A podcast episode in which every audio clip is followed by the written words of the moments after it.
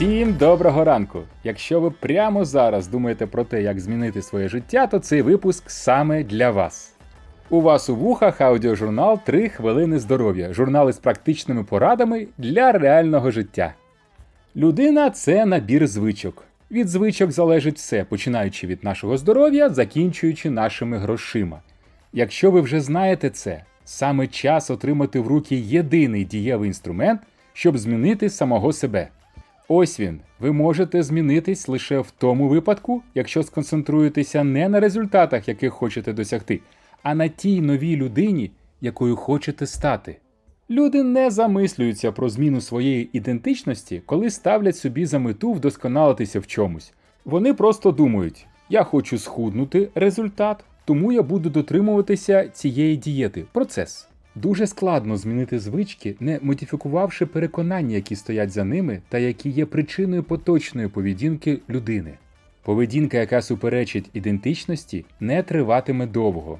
Справжня зміна поведінки це зміна особистості. Ви можете переконати себе один або два рази сходити в спортзал або спробувати правильно харчуватися.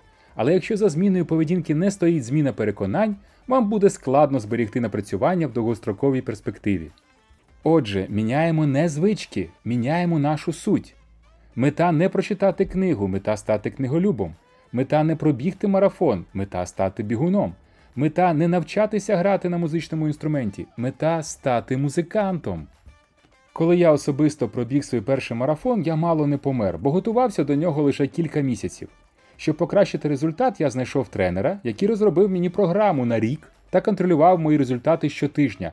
Я по суті став бігуном, бо тренувався майже щодня протягом 11 місяців. Повернемося до вас. Починайте зміни з малювання нового себе.